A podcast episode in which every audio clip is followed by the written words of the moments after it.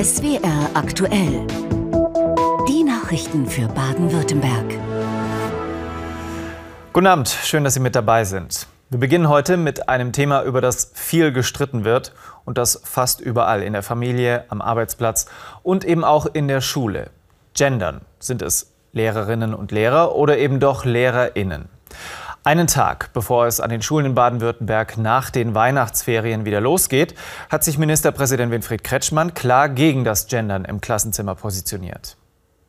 Gendern in der Sprache soll eigentlich möglichst viele Menschen einschließen. In der Praxis ist es vielen aber zu kompliziert. Zumindest in der Schule spielen Sterne und Striche bisher keine offizielle Rolle. Und wenn es nach Ministerpräsident Kretschmann geht, soll das auch so bleiben. Es sei schlimm genug, dass viele Grundschüler nicht lesen könnten. Zum Gendern sagt der Grüne, die Schulen müssen sich an das halten, was der Rat für deutsche Rechtschreibung vorgibt, sonst haben wir am Ende keine einheitliche Rechtschreibung mehr.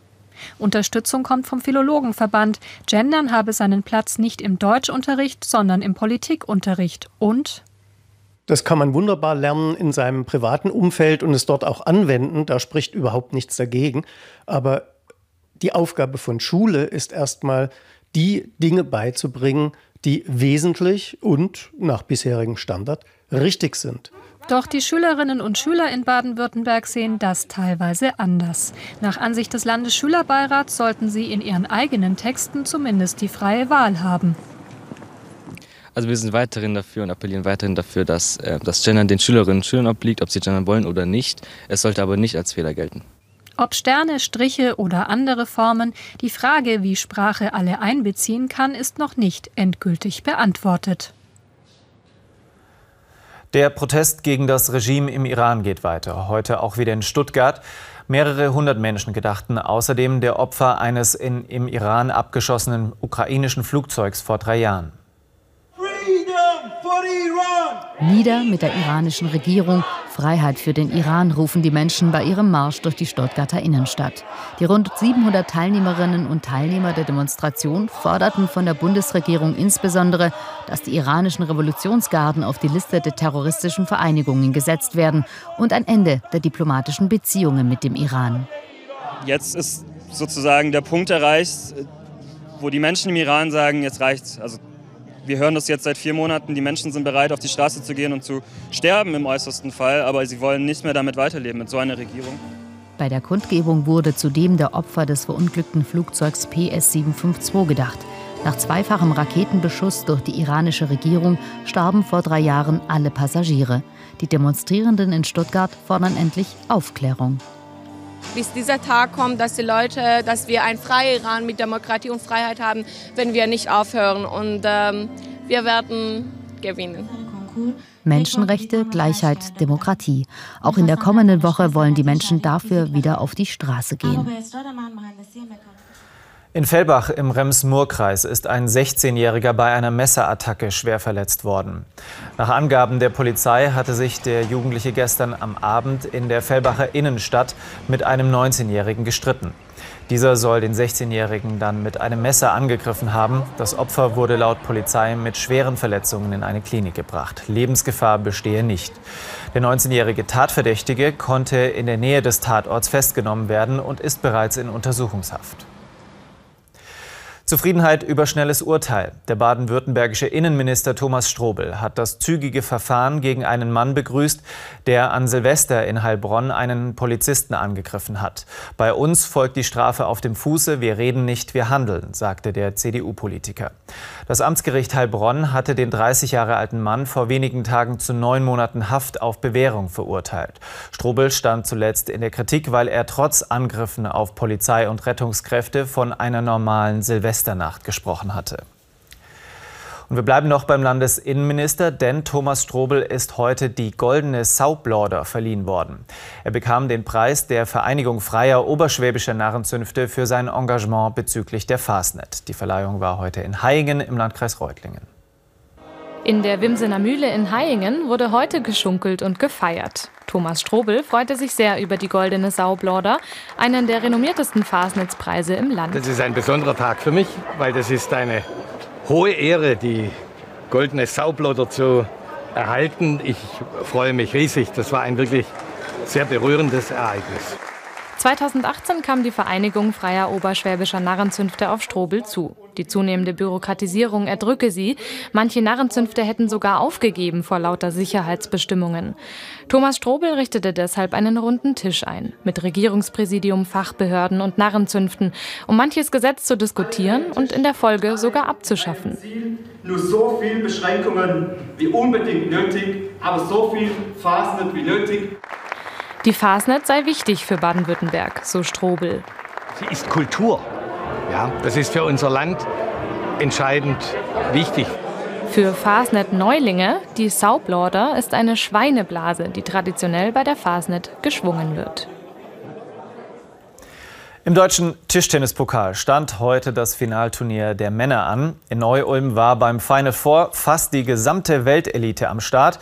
Unter anderem dabei mit seinem Verein Borussia Düsseldorf war der Nürtinger Europameister Dang Chiu.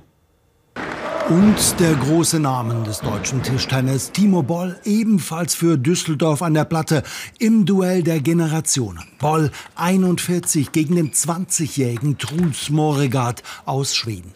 Der Vizeweltmeister 2021 bekannt für sein spektakuläres Spiel.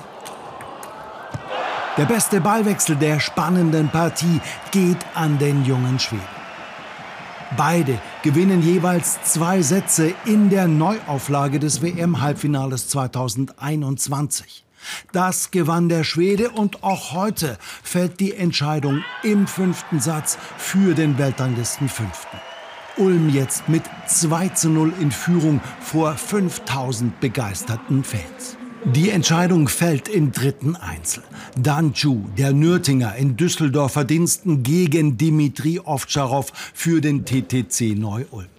Der wie entfesselt aufspielend.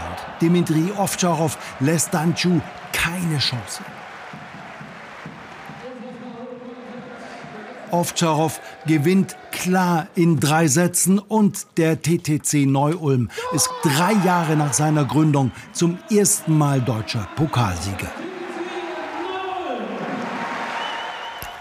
Gemischte Gefühle heute im Wintersport. Während die Adler Mannheim in der deutschen Eishockeyliga eine Heimniederlage kassierten, freute sich Bobfahrer Johannes Lochner über einen Podestplatz im Viererbob. Mehr dazu jetzt in unserem Sportkompakt. Im Zweierbob war Johannes Lochner gestern in Winterberg nicht zu schlagen. Heute wollte es der Mann vom Bobclub Stuttgart vor die Tüte im Vierer ähnlich gut machen, aber das bislang. Platz 5 nach dem ersten Durchgang und auch der zweite Lauf war alles andere als perfekt. Viele Unsicherheiten, viele Fehler. Immerhin reicht es am Ende noch zu Rang 3. Friedrich Moch aus Isten im Allgäu hat heute Außergewöhnliches geleistet. Beim traditionellen Abschlussrennen der Tour de Ski in Val de Fiemme kämpfte sich der 22-Jährige auf der 10 Kilometer langen und schwierigen Strecke am Ende auf Rang 5. Durch dieses Ergebnis machte er im Gesamtklassement einen Sprung auf Rang 8 und sorgte so für das beste deutsche Männerergebnis bei der Tour seit 13 Jahren. Mannheims Eishockeytrainer Bill Stewart macht heute keinen zufriedenen Eindruck. Im Heimspiel gegen Düsseldorf gerät sein Team schnell in Rückstand. Nach dem Wechsel die Adler konzentrierter, offensiv stärker mit dem 1:1 durch Markus Eisenschmied, 23. Minute. Aber die Rheinländer blieben dran. Nach 37 Minuten gingen sie erneut in Führung. Stephen McCauley mit dem 1:2. Wieder kamen die Adler gut aus der Pause. Matt Donovan mit dem 2:2. Es ging in die Verlängerung. Und da machte Stephen McCauley nach einem Traumpass für die Düsseldorfer EG alles klar. Adler Mannheim, Düsseldorf 2 zu 3.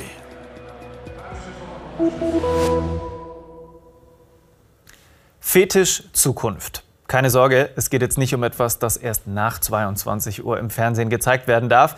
Das ist der Titel einer Ausstellung im Zeppelin-Museum in Friedrichshafen. Es geht um die Frage, was bringt uns neue Technik? Noch mehr Geschwindigkeit, ein besseres Leben, Frieden, vielleicht ja ein bisschen was von allem. Eine Spurensuche mit Blick nach vorne.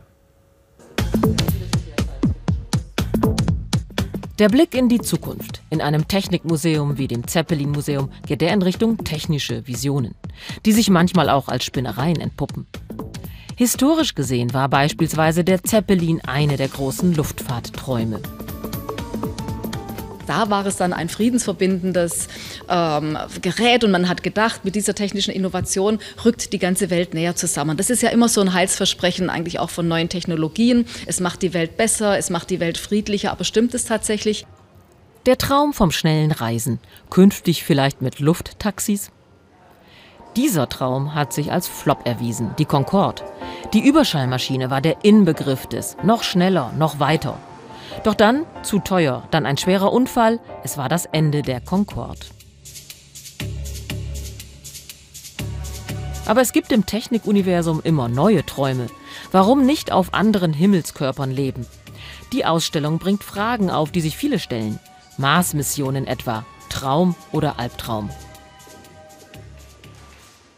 Also da habe ich überhaupt kein Interesse dran. Ich, ich möchte lieber hier auf dieser beständigen Erde bleiben und da gefällt es mir echt gut. Wer weiß, was die Zukunft bringt. Es ist möglich. Möglich ist alles. Das kostet so viel Geld, da könnte man das so investieren. Finde ich. Was sagen Sie? Das Gleiche. Wir haben auf der Erde genug zu tun. Okay, dann eben nur ein schneller virtueller Ausflug auf den roten Planeten. Und was erträumt sich der Museumsbesucher für sich ganz persönlich? In einem Brief an das zukünftige Ich können Wünsche und Hoffnungen formuliert werden. Also ich habe auch gestern gesehen, dass einige lange da saßen und sich lange Briefe geschrieben haben. Das finde ich sehr interessant. Das werden wir natürlich alles nicht lesen. Die Briefe sind verschlossen und wir bewahren die fünf Jahre auf und schicken die dann wieder los. Vielleicht spielen in den Briefen auch neue Technologien eine Rolle. Die meisten haben gerade jedenfalls viele Zukunftswünsche, im Großen und im Kleinen. Und noch jemand schaut jetzt in die Zukunft, Claudia Kleinert. Hier sind die Wetteraussichten.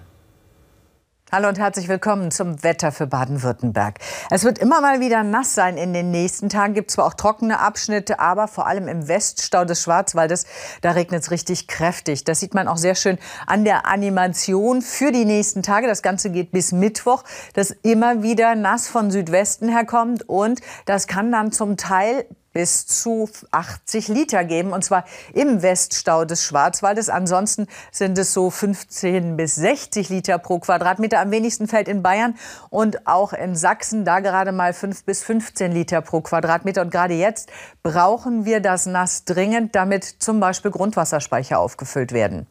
Es bleibt auch bei uns alles andere als winterlich. Sie sehen, die Temperaturen gehen jetzt zwar mal in den einstelligen Bereich, dann aber wieder ab Mitte der Woche Temperaturen von 11, 12 12 Grad hier am Beispiel Stuttgart. In der Nacht breitet sich aus Südwesten neuer Regen aus, der dann nach Nordosten vorankommt. Die Temperaturen liegen meist bei Werten zwischen 2 und 7 Grad. Morgen Vormittag starten wir mit kompakten Wolken. Es regnet immer mal wieder, geht dann aber mehr und mehr in Schauerwetter über. Das heißt, es sind auch mal trockene Abschnitte dabei, etwas Sonnenschein im Laufe des Nachmittags dann erneut nass und Schneefallgrenze liegt bei rund 600 Metern. Dort in den höheren Lagen kann es dann mal richtig weiß werden.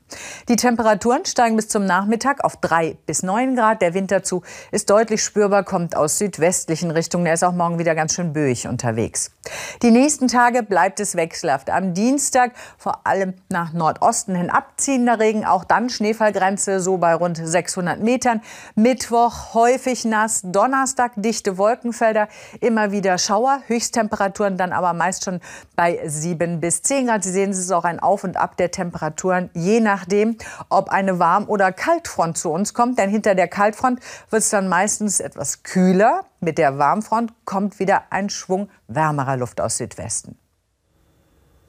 Vielen Dank, Claudia Kleinert. Ja, bei diesen Aussichten ist es höchste Zeit für die Traumziele. Die gibt es nach der Tagesschau und ich wünsche Ihnen noch einen schönen Abend. Tschüss.